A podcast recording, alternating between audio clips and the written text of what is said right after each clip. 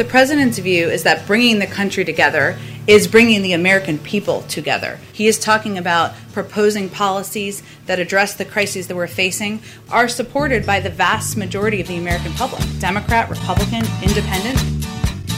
Sounds good to me. I'm in. Thanks, Jen. Well, I don't know why I came here tonight. That's why. I got the feeling that something ain't right. No, it's not, but it's getting I'm better.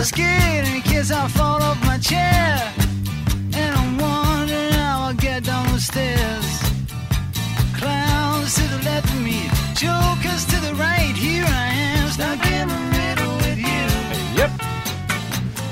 From Pacifica Radio in Los Angeles, this is the BradCast as heard on KPFK 90.7 FM in LA, 98.7 in Santa Barbara, 93.7 in San Diego, 99.5 FM in Ridgecrest and China Lake, California. Also in Red Bluff and Redding, California on KFOI, Round Mountains KKRN, and Eureka's KGOE.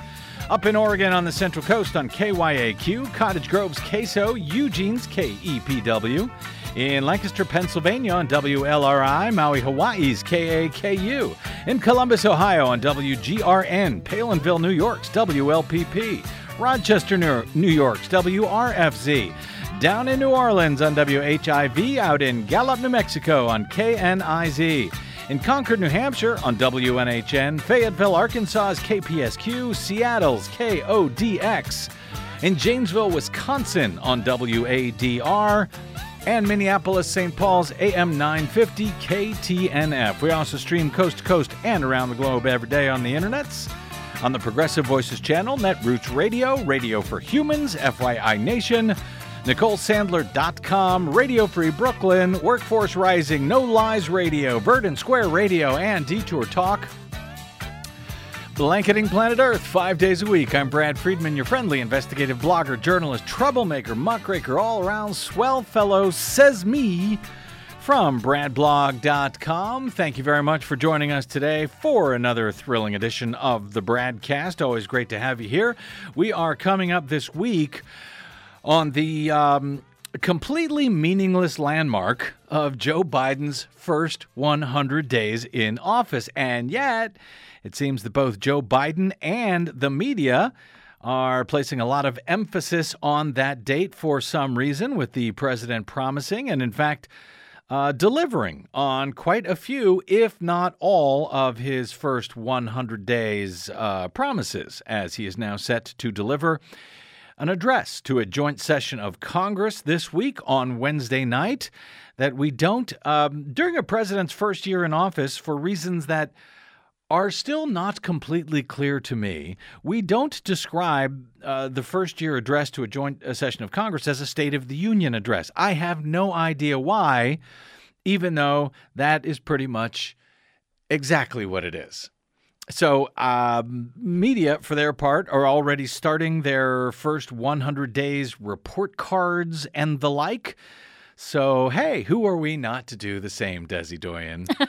well, you- hey, it's Yeah. an easy little metric to go by. It's an easy way to uh, compare previous administrations, and 100 days is an easy way to kind of congeal it into, you know, a little report on something. In other words, it's the easy thing to do, and that's why the media does it. Okay, then that's why I'm doing it. Because at this point, after the last four years, I am all in favor of easy. Uh, I've got some news that I want to get to first here, but uh, then I will try to open up the phone lines at 818 985 5735. 818 985 KPFK. If you would like to ring in on how you think Biden is doing in his first 100 days. And yes, Maybe we'll even force you to give him a grade A plus, A minus, B plus, B minus, all the way down to uh, F, if you like. Uh, what what do you like that he has done? What do you not like that he has done? Or what do you wish that he had done by now, or hope that he will do in the very near future? We will take the temperature of our progressive and non progressive listeners alike here a little bit later. If you want to line up now to join me, 818 985 5735. First, some quick headlines. There's been a lot uh, going on today and over the weekend. Uh, so let's start here because I know this is actually a very big deal. Uh, and a long overdue deal for a lot of folks in our Southern California listening area, particularly here in Los Angeles. President Joe Biden on Saturday formally recognized the Ottoman Empire's mass killing of more than one and a half million Armenians more than a century ago as a genocide. The declaration signals an effort by the Biden administration to address human rights by naming the atrocities that began in 1915 as a genocide. Well, that's over 100 years ago, but I guess you got to start somewhere. And uh, in fact, this is a big deal to both the Armenian and Turkish communities, um, which former presidents, uh, of sitting presidents of both parties in the United States have come close to doing, but stopped short for various reasons, often at the last moment, uh, often for fear of blowback from the very powerful NATO ally of Turkey and its supporters. I've been reporting on that at bradblog.com and, and uh, the machinations that have gone on behind the scenes to declare this a genocide. Uh, pretty much for as long as I've been running Bradblog, which is pushing 20 years at this point. Well, on Saturday, uh, Joe Biden just up and done it uh, in a statement marking the 106th anniversary of the start of the atrocities. Biden declared, quote, "Each year on this day, we remember the lives of all those who died in the Ottoman era, Armenian genocide, and recommit ourselves to preventing such an atrocity from ever occurring again. We remember so that we remain ever vigilant against corrosive influence." Of hate in all of its forms, he says in the statement. Biden's predecessors have steered away from demonstrating the courage to just explicitly recognize the atrocities as genocide, even though it has been a hundred years. Uh, but none of the other previous presidents have done it while in office for fear of threatening ties with the NATO ally.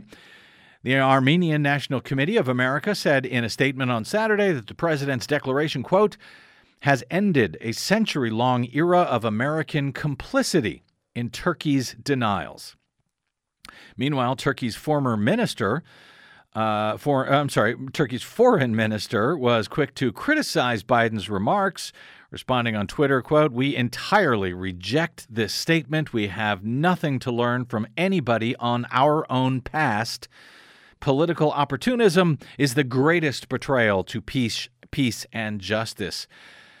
The Turkish Foreign Ministry said the declaration, quote, distorts the historical facts and that it will, quote, open a deep wound that undermines our mutual trust and friendship person familiar with a call between Joe Biden and Turkish President Erdogan on Friday told the New York Times that Biden warned Erdogan directly that he would be declaring the massacre an act of genocide and concluded his Saturday statement by noting that, uh, quote, the American people honor all those Armenians who perished in the genocide that began 106 years ago today. The fallout to come from that, which has kept so many previous American uh, Democrats and Republicans alike from stating what is largely universally recognized by now as a genocide. Well, whatever that fallout is, it remains to be seen at this point. But it should be added to another accomplishment, I would argue, for the Biden administration in the foreign policy and human rights category today. Meanwhile, the Supreme Court has announced that it will hear a major new gun control case next term, beginning in October, on a constitutional right to carry weapons outside of the home. The court will hear the NRA backed challenge to a century old New York gun control law in the term that begins in October. It's considering a law, the law that requires uh, those who seek a permit to carry a concealed weapon to show a special need for that weapon, a special need for self defense. It is similar to laws in Maryland, Massachusetts, and elsewhere that the court in the past has declined to review. But now, for some reason, with a newly stolen and packed 6 to 3 right wing majority on the court, they have signaled that it is more receptive now to Second Amendment challenges. And if you missed our previous broadcast with court uh, journalist Mark Joseph Stern, I, I, might recommend you download it from bradblog.com for, uh, for our conversation about last week's appalling, just barbaric, as Mark called it, barbaric ruling uh, from SCOTUS that not only overturned years of U.S. Supreme Court precedent when it comes to blocking life in prison without parole for those uh, who committed crimes as children. So, yeah, now even if a, a child commits a crime, they can be held for life in prison until they die without the possibility of a parole uh, which is outrageous enough as is. But also, uh, the court did so without even recognizing that that the precedent against doing so actually exists. They just pretended as if there is no such precedent, even though it has been hashed out over years. This is a very worrying sign for what we are likely to see from this court when a few more uh, big opinions are handed down in the coming weeks, much less next term and the term beyond it, if Joe Biden and the Democrats don't figure out somehow how to reform the Supreme Court and to do so quickly at this point. Before you see the court just, you know, overturning precedents, even though they pretend every time there's a nomination, you know, oh, I respect court uh, precedent, stare decisis. I'm a big believer in stare decisis. That's what they always say. And then this court, at least, turns around and overturns a precedent without even recognizing, without even saying out loud that that is exactly what they're doing or giving a reason for doing so. So uh, we can all look forward to that, but you can uh, download that show with Mark Joseph Stern if you didn't hear it on Friday. The uh, Justice Department, meanwhile, uh, is opening a sweeping probe into policing in Louisville, Kentucky, over the March 2020 death of Breonna Taylor, who was shot to death by police during a raid in the middle of her middle of the night at her home. That uh, new probe was announced by Attorney General Merrick Garland on Monday. It's the second such probe at this point into a law enforcement agency by the Biden administration within the past week alone. Garland has also announced an investigation into the tactics of the police in Minneapolis following the death of George Floyd there. The Attorney General has said there is not yet equal justice under the law and promised to bring a critical eye to racism and legal issues when he took the job. So far, he is doing that. This, by the way, uh, uh, uh by way of, of contrast with the Trump administration's DOJ largely ignoring the outrageous, systemically racist behavior and use of force by police departments all over the nation for the past four years. So while I'm glad to see there's uh, been two such uh, investigations announced by DOJ at this point. Uh, I'd suggest we're going to see need to see a lot more, a lot more across the country. The 26 year old Breonna Taylor was an emergency medical technician. She had been studying to become a nurse. She was roused from sleep by police in the middle of the night who came through the door using a battering ram. Uh, she was terrified. Her boyfriend, Ken Walker, uh, was also terrified. He happened to have a gun and he fired once at whoever the hell it was who was coming in. Uh, with this no knock warrant that was approved as part of a narcotics investigation, yet no drugs were found at her home. The investigation announced Monday by the DOJ is into the Louisville Jefferson County Metro government and the Louisville Metro Police Department. It, like the one announced last week for Minneapolis is known as a pattern or practice probe, examining whether there is a pattern or practice of unconstitutional or unlawful policing and will be a more sweeping review of the entire police department. The attorney for Breonna Taylor's family posted a celebratory message on social media just after the announcement saying, quote, "Boom, thank you," he wrote. Sam Aguiar, the attorney, and other attorneys negotiated a $12 million settlement in September with the city of Louisville over Taylor's death. Louisville city leaders uh, said that they supported the probe. Uh, and the city's mayor called it a quote, really exciting, positive thing. Well, good, because I expect there are dozens, perhaps scores of other cities where the DOJ should bring such really exciting and positive investigations of policing in the months and years ahead. Uh, in more good news from the uh, Biden administration today, and again, we're going to take your calls in a little bit 818 985 5735, 818 985 KPFK, as far as how you think the Biden administration is doing at this point as we near the 100 day mark. Uh, how the administration is doing, how the president himself is doing, good or bad. I'm happy to hear from you in uh, in any direction that you see fit. But in more good news uh, today from the administration, they are announcing the launch of a summer food program to feed more than 30 million low income children, according to the agricultural uh, agriculture department, uh, who spoke to NBC News. This comes after Biden's 1.9 trillion dollar American Rescue Plan includes monthly child tax credits for families that experts say on its own is likely to cut child poverty by half over just the next year. The uh, summer lunch program is the latest push by the White House to address widespread hunger and food insecurity in the U.S.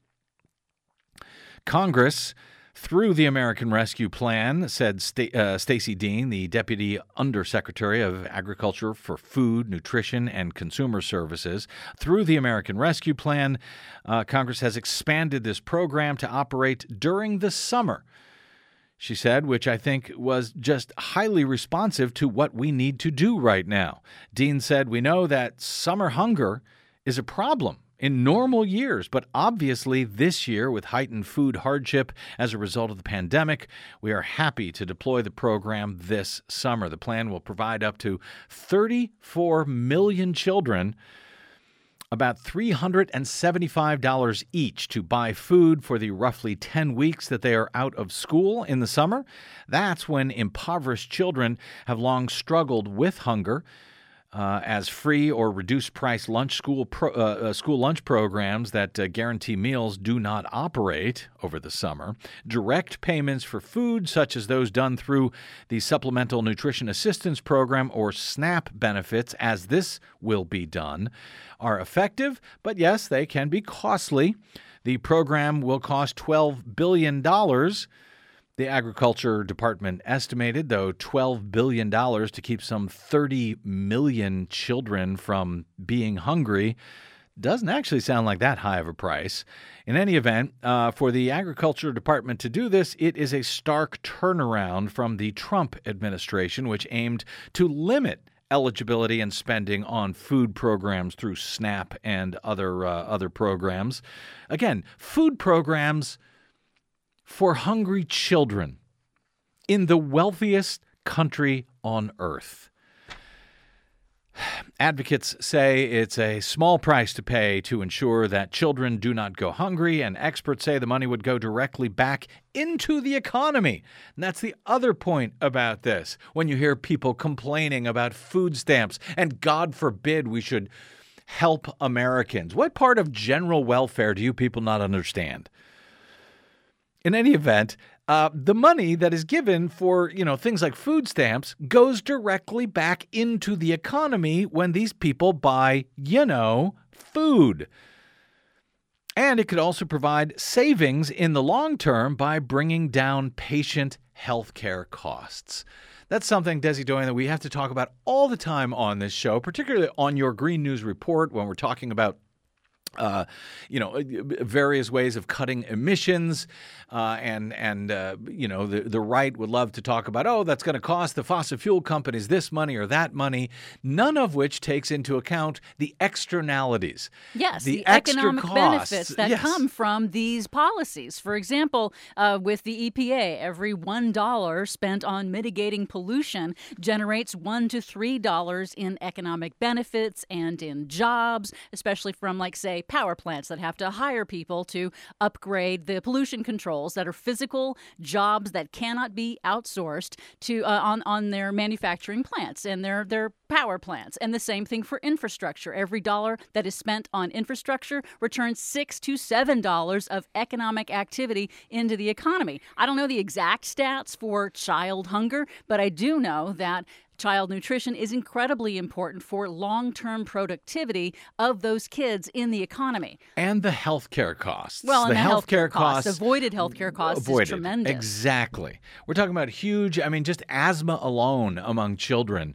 Uh, you know, when you when you cut emissions, the money that you save uh, for the cost of, of of treating children with asthma is is enormous.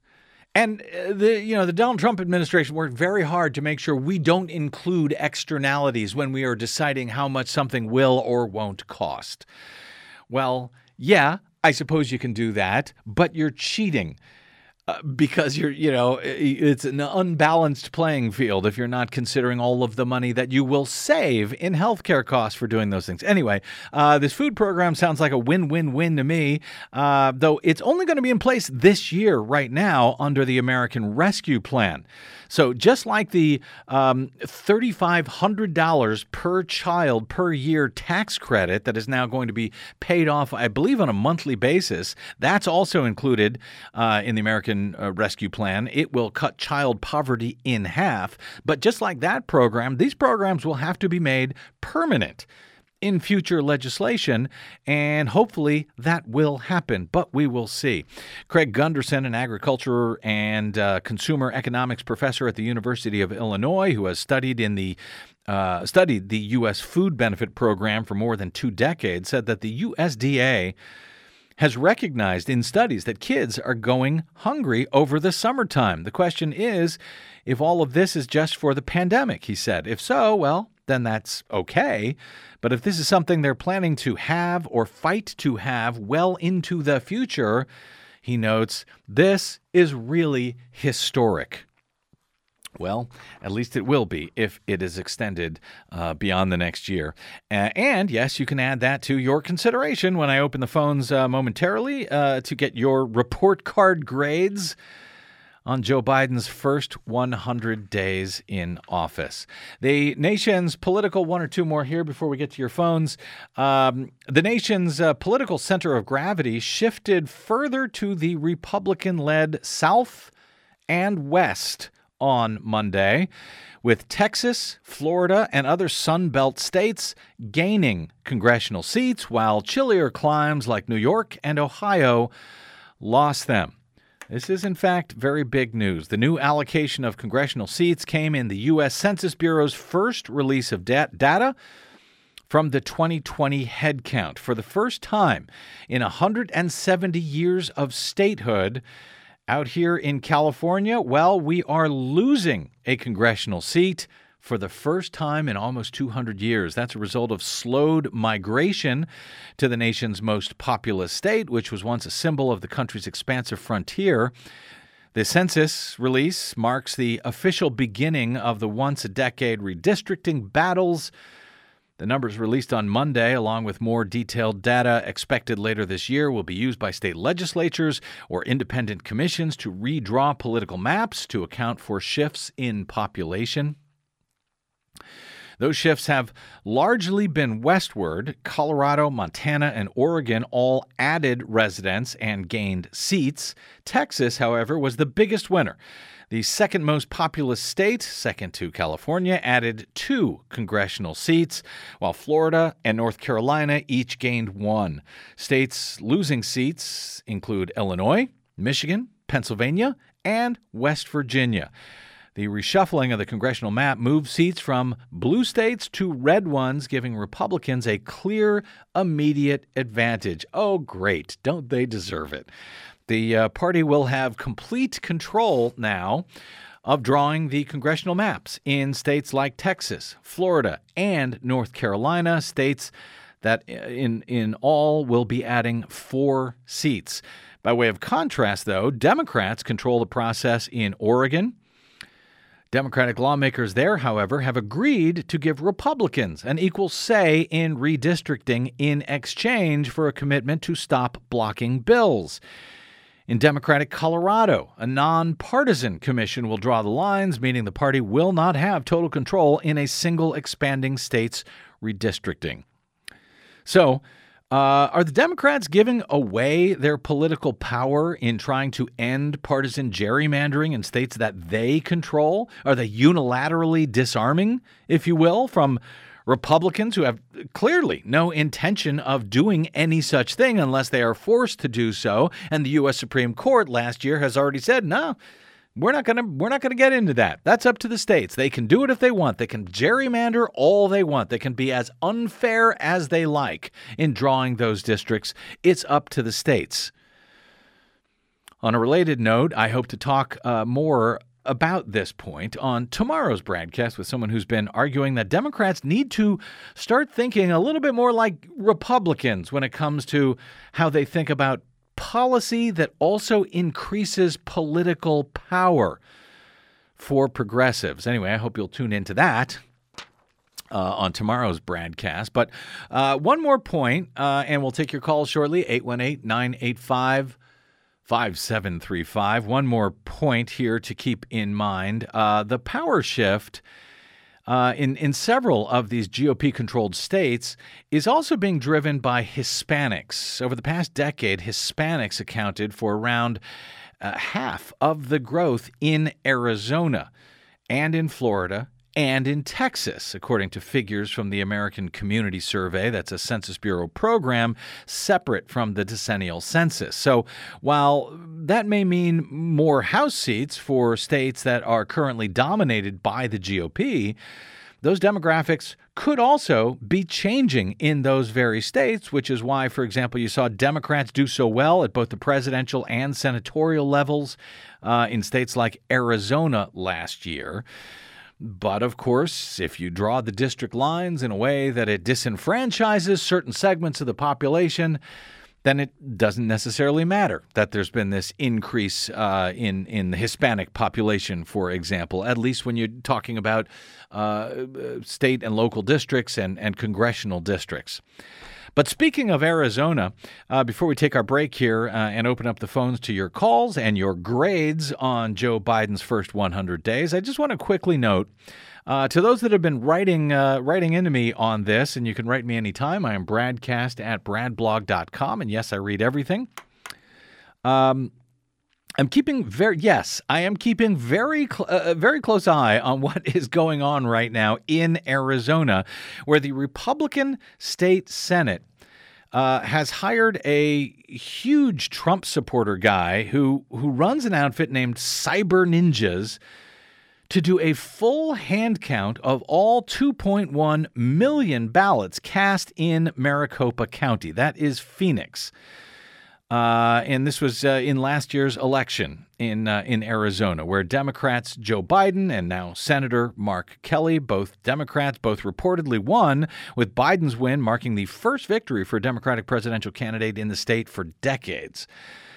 Um, they are now doing a full hand recount of 2.1 million hand marked paper ballots in Maricopa. And essentially, Maricopa is so large in Arizona that whoever wins Arizona, uh, uh, Maricopa ends up winning the state. So I hope to get into more details uh, as this as the week progresses on what is going on in Arizona. But just so you know, I've got my eye on it. I'm in very close contact, in fact, with someone who is uh, on the inside of this uh, of this count. And yes, um, though I am always always in favor of citizens being allowed to count hand marked paper ballots until they are confident that the results have been reported as per voter intent. There are, in fact, very serious concerns right now about this particular count. Uh, it is being paid for by, for one, taxpayer dollars, but it is being run by a private company headed up by a dude who who posted uh, a big Trumper dude who posted completely ridiculous and unproven and just outright false conspiracy claims about the 2020 election results. He is in charge of this hand count. Now, still, nonetheless, uh, if counts like this are done transparently so that the public and the media can oversee everything, in theory, such a count, no matter who is running it, should actually be a good thing. As of now, however, that is decidedly not what is being carried out in Phoenix, in Maricopa County, with both media and the public locked out of what is uh, going on inside the Veterans Memorial Coliseum, which has been, uh, I guess, rented out again with taxpayer dollars and with a bunch of private dark money, which the uh, the companies here, the organizers of this count who are involved, they refuse to even disclose how much they are receiving and from whom. So all we know is that it's $150,000 of taxpayer money that the Republican-controlled uh, state senate down there in uh, in in um, Arizona is actually paying out to this private company to run a secret count of the actual ballots cast in 2020. Uh, even as they bar media and members of the general public from observation. As I said, uh, more on that in the days ahead. Um, I'm in uh, close touch with what's going on down there, and as the count gets underway, uh, it's, sort of had a slow start. Uh, but as I've as I'm able to learn more about the procedures, and as the folks I'm in touch with on the inside there have been uh, pushing back uh, against uh, some of this to demand more public oversight of the entire process. Uh, I also might add there appears to be no particular rush here, given that at the current rate of counting and examining each and every ballot under ultraviolet light and microscopes uh, for signs of fraud or ballots sent in by China. Seriously, they're looking. Was this paper made in China? Uh, one expert has um, uh, told uh, me that it will take about 15 months to retally all of these ballots in a process that is supposed to be completed in about two and a half weeks because the venue is rented out to a basketball game or something like that. Well, that does bring up a concern that they will try to rush the results of whatever this is in mm-hmm. order to come to a predetermined outcome.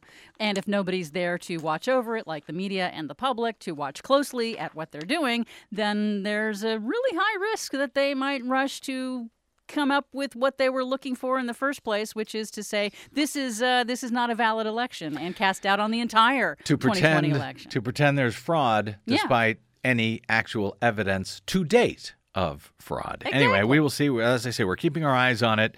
Uh, so keep your uh, ears on the BradCast. Keep your eyes on bradblog.com in the days ahead.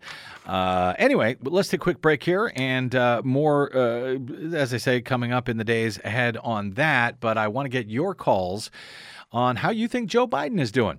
What do you like about what he has done? What do you not like about what he has done? What has he not done that you would like to see him do? Are you disappointed?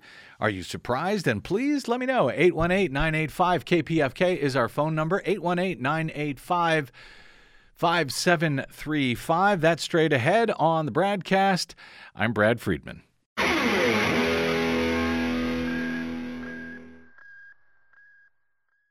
What the public hears on the public airwaves matters. At the BradCast, we do our best to bring you accurate news and analysis on the issues that actually matter, and we do it all independently without corporate or political influence.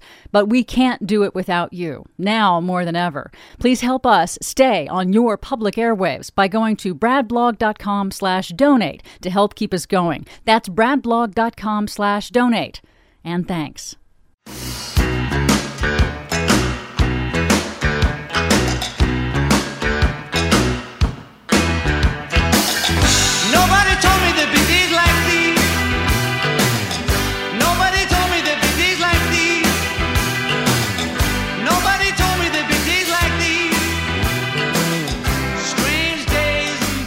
Yeah, strange days indeed. Welcome back to the BradCast. Brad Friedman from bradblog.com. Strange days indeed, but not nearly as strange as the past uh, four or five years. So you know, it may not be fair. We might be uh, uh, grading uh, Joe Biden on a on a curve here at this point compared to what we had over the past four years. Uh, I will leave my grade out of it for now and I'll let you call in at 818-985-5735 with your own thoughts. But I, but I will give uh, a, a, a grade for Jen Psaki, the uh, communications or press secretary on uh, for Joe Biden, uh, who, frankly, I think is just doing one hell of a job. Here she is. Is this today, Des? This is, uh, yeah. This yes, is, this is uh, from today's White House press briefing. uh, once again, and it seems like ev- I had to ask, is it today? Because it seems like every day you've got these uh, journalists, these media folks going, well, hey, what about Joe Biden's promise to be more bipartisan? What happened to that? Here, here's what that sounded like today. You talk about tens of millions of people. They're concerned about that this doesn't seem like unity at all. I think tens of millions of people are concerned about HR 1 and budget reconciliation and going with the 50 vote uh, threshold. I think I'm was not a sure concern. the polling bears that out, but I will say that the president's view is that bringing the country together is bringing the American people together. So when I say he's uh, he is focused on uh, re- bringing you know bringing people together, bringing Democrats and Republicans together, he's not talking about solving bipartisanship in the this zip code here. He is talking about proposing policies that address the crises that we're facing, whether it's getting the pandemic under control, putting people back to work. A lot of those policies he's proposed, whether it's the American Rescue Plan or the American Jobs Plan, are supported by the vast majority of the American public. Democrat, Republican, Independent. They certainly want to see him working with with Republicans and Democrats uh, and here, and he's he's absolutely doing everything he can to do that. He's had a number of Republicans down here to the Oval Office. Uh, he's looking for it. We're we're going to be reviewing their proposals, and I think certainly people see that, see him rolling up his sleeves and ready to work with people of all different viewpoints. That was uh, Jen Psaki at the White House today. Yeah, and I, you know, want to just point out that not only is it every single press briefing day that the corporate media comes in and says, "Hey, what about Biden's promise to, for bipartisanship?" when if I remember correctly, they never asked the Trump administration or President Trump, why aren't you being more bipartisan with Democrats? At least not to the same level that they seem to be focused on requiring Biden to be the only one to do well, this work. well, to be fair, Biden did come in uh, as he was running for president and did say, "Oh yes, people will. Once Donald Trump is gone, people will come together. Republicans and Democrats will work together once Donald Trump is gone." Of course, we knew Joe Biden was wrong about that. Apparently, before he did. Uh, but what he is not wrong about is that the policies they have put forward have been wildly successful so far with the American people, including uh, among Republicans uh, in, in in almost every case. So I'm gonna real quick. I'll I'll give uh, Jen Psaki, frankly, an A plus. I like the way she's been running the uh, the press room yes, there. she has a very good way of handling the But press. I will let uh, the callers uh, give a, a grade to Joe Biden as he prepares for his first speech to a joint session of Congress on Wednesday. And he passes the symbolic 100 day mark of this presidency. And as the country appears to be clawing its way out of the pandemic, Americans appear to want an active or an even activist government. According to the Washington Post, Biden appears to be delivering. He pushed through a $1.9 trillion stimulus package, introduced a more than $2 trillion infrastructure package, which, by the way, as a, uh, a listener pointed out to me today, I need to make clear that $1.9 trillion stimulus package, that was for one year. The $2 trillion infrastructure, jobs, and climate package, that's for 10 years. So though I know 2.25 trillion, oh, that sounds like a lot of money, actually it's about 200 billion a year. It ain't all that much, and progressives think it should be bigger. Uh, in any event, uh, the Post notes that both of those bills stand to remake large swaths of the economy. The center for his upcoming speech to Congress this week appears now to be a new package of mostly, again, popular benefits for families, for childcare, for health care. Uh, that he's calling the American Families Plan. It'll be a project with a $1.5 trillion price tag. At the same time, an NBC, a new NBC News poll conducted this month highlighted what amounts to a sea change in attitudes towards government over the past several decades. In December of 1995, for example, this is one month before Bill Clinton declared, quote, the era of big government is over. Um, the uh, pollster asked back in 1995 uh, some people think the government is trying to do too many things that should be left to individuals and businesses. Others think that government should do more to solve our country's problems. Which comes closer to your view? Well, back then, in December of 95, just 32% of respondents agreed with do more, that the government should do more. 62% agreed that the government was overambitious. Move the clock forward to April 2021. Now, uh, 55% of respondents uh, claimed that they were in the government should do more camp. Just 41% said government was doing too much. So, are they doing too much? Are they doing not enough? Do you want to continue to see Joe Biden doing a lot, his so called big, bold agenda? 818 985 KPFK is our phone number 818 985 5735. Let's start with Roger in Minneapolis. We haven't spoken to him in a while. Hey, Roger, uh, welcome back to the BradCast, my friend. And by the way, were you happy to see the. Um, uh, the D- Department of Justice call for a, uh, a probe, a federal probe of the Minneapolis uh, Police Department. Uh, yes, um, uh, the Minneapolis Police Department um, has um, a remarkable and very long record stretching clear back to about the 40s, uh, the 1940s, of, of consistent extreme police brutality. Um, their behavior during the, uh, the, the, the, the, anti-war riots, uh, uh, uh, uh police riots mm-hmm. um, during the Vietnam War was absolutely despicable, and they've had a consistent pattern of, of the, the I have been victimized by over uh, they've had a consistent pattern for a very long time of being about as brutal a police department as is possible something something on the order of what LA's police department mm-hmm. at least used to be like. Mm. It is that bad. So um, that said, Roger, let's get to your uh, thoughts on uh, Joe Biden. You, you got a grade for him? What what do you like that he's done? What what would you like I, to see him do? I'm reluctant to assign. I'm reluctant to assign a grade, but um, uh, uh, Desi asked me to come up with one, so I, I said a strong A minus. Okay. He has he has surprised me by the um, relatively far-sighted progressiveness that he has exhibited in many um, of the things that he's been doing. He hasn't. He's not being transitional. He's trying. He's he has clearly decided to pull out the stops and be transformational. I think that's great. What I am concerned about is the tone that he uh, continues to strike, and it reminds me of the way Obama handled things, is this business of continuing uh, to call for sort of a bipartisan uh, approach rather than going hammer and tongs um, uh, to, to insist that the filibuster absolutely must be destroyed, because otherwise his entire agenda and the recovery of this country is absolutely at stake.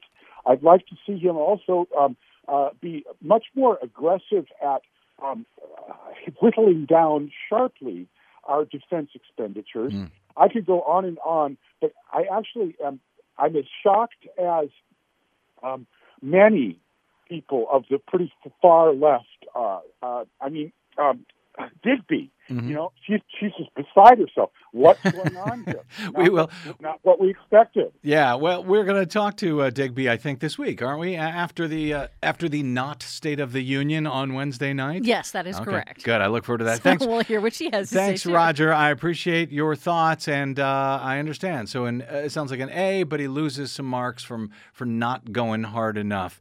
Uh, I, I notice we have a lot of dudes, by the way, on hold to get on the air.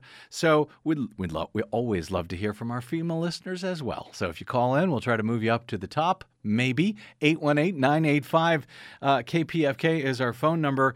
And uh, while, while that's coming in, let me uh, get some breaking news here. We'll take a quick break. But before we do, let me hit this uh, breaking news just in, since this is certainly of note here in California. Uh, AP is now reporting that backers of the recall effort against California Governor Gavin Newsom have in fact collected enough valid signatures now to qualify for the ballot. So, yep, looks like we're going to be having another one of these stupid recalls in California. Uh, last time it resulted in um, Arnold Schwarzenegger as our new governor. Now it could be Caitlyn Jenner. It's just whatever. 818 985 KPFK. We will be covering that, I'm sure, in the days ahead. KP, uh, 818 985 5735. Quick break, and we're back with more of your calls right here on the BradCast.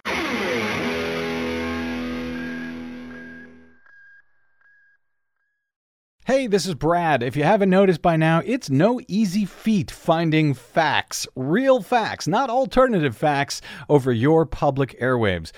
We try to bring you real facts, truth, and clarity without fear or favor each and every day on the BradCast. But we need your help to do it, and that help is needed more now than ever. Please stop by bradblog.com slash donate today. That's bradblog.com slash donate, and thanks.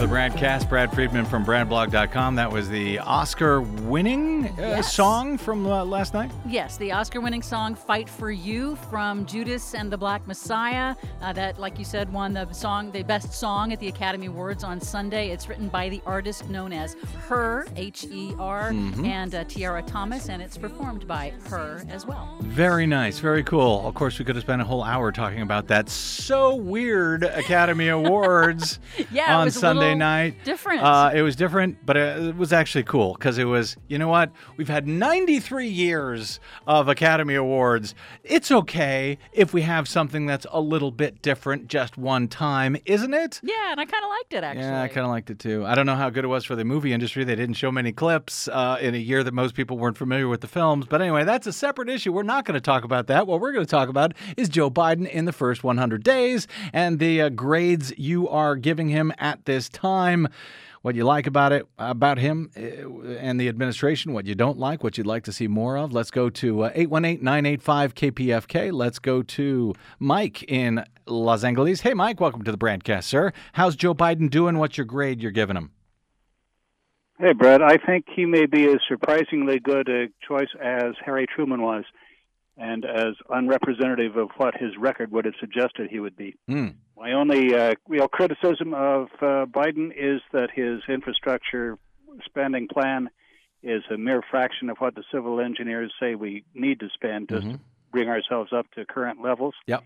And even more important, maybe the spirit of the country. After four years of somebody who just bitched and complained and had excuses for everything that he screwed up on, how nice to have someone that does not use all the abundant excuses that his predecessor left him for having screwed up and still succeeded.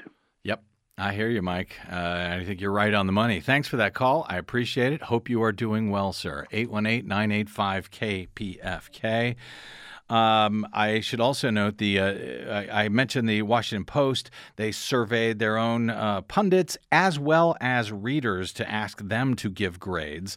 And in fact, um, they say that uh, just shy of 800 people took part.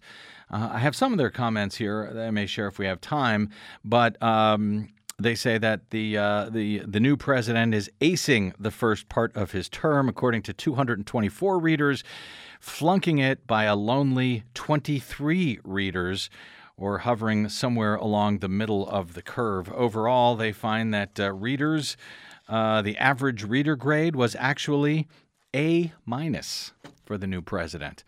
818 985 KPFK. Let me go to John in Sun Valley. Hey, John, welcome to the BradCast. How's, how's the new Prez doing? Well, I respect the previous caller, Michael, very Mhm. much, actually. Yeah, Okay. yeah. However, that previous president was such a low life that he make a turd look good. So, uh, I think that Biden is not an A minus. Hell no. No? Uh, I think he deserves right now an incomplete. Yeah. Uh, he says a lot of nice things. I've I've been told lies by a lot of nice talkers before. Mm-hmm. Okay, and uh, he needs to he needs to uh, put Manchin in its place and Sinema in its place, mm, so that uh, we can go forward in this. You mean put them in their place when it comes uh, to the go fil- backwards. So, so put them in their place when it comes to uh, removing or reforming the filibuster in some way, so that we can actually pass right. all That's of right. these big That's bills right. that need passing. that- that's right. Uh, there, needs to be some hardball, like a a good old, uh, for all he was too, uh, Lyndon Johnson. It needs to be some hardball on that boy Yeah, and that girl. yeah. okay? Because they're playing hardball on us, and I'm not, I'm not, uh, I'm not patient anymore with this stuff, Yeah. and I think a lot of people in this country are not. Well, now, do you I think hope that not. do you think, John, uh, that Joe Biden is not playing hardball behind the scenes? That uh, that he actually Oh, doesn't no, want he's to reform the sweet boy. filibuster? No, no, no. Joe Biden is a sweet boy. He's a he's a nice guy to everybody. Mm-hmm. Okay, whether they're nice to us or not. And I'm not interested in playing nice with people who are mean to me. Yeah. Well, like Donald Trump was. Well- I'm not that that that that the gloves are off. yeah. But what, uh, John? What happens? I'm not interested. what happens if you squeeze Manchin? if you start playing hardball with him, and he says, eh, you know what? I'm from West Virginia. You guys are lucky to have a Democrat here at all uh, caucusing with you from West Virginia. I'll just jump over to the Republicans. Let him just like just like Joe uh, Lieberman. Okay, let him Uh, let him come out as he really is instead of just sticking us in the back the way he is. Yeah, but then you'll never have a chance of getting rid of uh, uh, of convincing him of the need to reform in some It's fashion above, the filibuster. It's above board, and everybody will see what it what's going on for a change. Instead of it, right now, everybody's distracted. They're trying to keep keep their head afloat. Okay, they see Nash with a D behind his name, and they figure, okay, all right, we'll play ball with this boy. Uh huh. No, he's not. Doesn't have a D behind his name, as far as I'm concerned, All right. and that's the truth. All right. and that's what it should be. And the people in this country deserve the truth for and the whole truth. They can handle it, unlike uh, unlike what uh, uh, you know, Tom Cruise movie. Yes. Uh, what that guy said you can't that guy. handle the truth. Yeah. They can handle the truth. We're getting the truth thrown on us anyway. Yeah. We're going to handle it one way or the other. All right. Thanks, John. I Oh, oh, oh, okay. We got to take that out. Thank you very much. Uh, I was I was worried that John was seemed a little upset there for a moment that we uh, might. We're good. Okay. he seemed a little upset. I was going to warn him we're on FCC radio. I realize these are troubling times and disturbing topics, and there's a lot of passion flowing. But hey, uh, try to be careful when it comes to uh, FCC radio here on the BradCast. Uh, 818 985 5735. Um, One of the readers over at uh, Washington Post talking about uh, Biden and his presidential leadership uh, gives him an A minus. Says Biden has pleasantly surprised me with his ability to move the boundaries of the national debate on virtually any topic. At the same time, he shrewdly does not go so far left that he can't bring the rest of the country with him. Biden is shifting how people think about several issues in a way that only happens once every few decades. Um, and uh, that's true. Jeff uh, Jeff Stein over the Washington Post uh, wrote last month that Biden is in some ways the ideal messenger for their uh, for this spending blitz, as the Post likes to call it. Uh, I would call it a helping blitz. In any event. Uh, Jeff Stein says a septuagenarian who spent four decades in Congress, the president is hard to portray as a socialist or radical leftist. Don't worry, they're trying. Uh, in any event, uh, he said, even as he advances some uh, ambitious expansions of government spending, including a major new child tax credit. Yeah, it's kind of hard to call uh, Joe Biden a pinko lefty commie, but that never stopped Fox News before. All right, quick one or two more here before we go. We got to get out quick. Doogie in Chicago. Hey, Doogie, welcome back to the BradCast, sir. Good to see you from you. Hi, Brad. Thanks. Um, you know, I'm actually pleasantly surprised because I really thought he was going to be a centrist moderate, and he's actually putting together a pretty progressive uh, platform, and a lot of things are getting done. Um, very happy, actually, uh, and surprised. So uh, there are definitely a lot of incompletes. Um, my biggest concern, my biggest problem is okay, they got the uh, Asian hate crime bill passed or whatever, but uh, we definitely need more uh, hate crime bills for black folks. And they've been waiting for a long time, and the black vote did put him over the top. So he needs to focus on that a lot more. That's that's my position. All right, very good, Doogie. Do you do you give him a grade? I know it's really stupid, but I feel like being stupid today. You got a grade for the president so far? Well, he, I don't know. Okay. But I'm I'm just surprised and pleasantly I'm pleasantly surprised. So All let's right. keep it let's keep uh, it moving. I I will write that down. Doogie grade pleasantly surprised. All right, thank you very much, Doogie. Always good to hear from you. Hope you're doing well out there in uh, in uh, Chicagoland. Good to hear from you. All right, we have time for one more, Desiree. All right, let's go to. Uh, hang on, I gotta. You think I'd learn how to use these phones after all of these years? There we go. Our old friend Morris. Bring in the plane for us, Morris, uh, into Long Beach. How you doing, brother? What uh, what grade are you giving uh, Joe Biden here before we go? I'm I'm giving I'm giving Papa Joe a A. Papa Joe is kicking butt. Have you forgotten the atmosphere that Trump brought to this country last year? All we had was grievance, rage, anger. Now we got some policies. The man ain't been there before a hundred days. Give him a break. Do we realize how close we came to losing this country as we know it today? And every day Papa Joe wake up, he got to listen to Fox Divisive News talk about him like he's a dog. But let me tell you what Papa Joe got going for him that nobody else got. He got temperance, and that's what's going to get him over, Brad. Talk to you later. Thank you, Mo. Beautifully done, as always. Landing the plane, the the BradCast plane in uh, Long Beach Field, whatever they call it there. All right, hey, thanks, guys. Appreciate everything. Thanks for joining us today. Hope you'll do so again tomorrow. Once again, the breaking news that the uh, recall effort against uh, Governor Gavin Newsom out here in California is successful as far as they have enough valid signatures. When an election happens, well.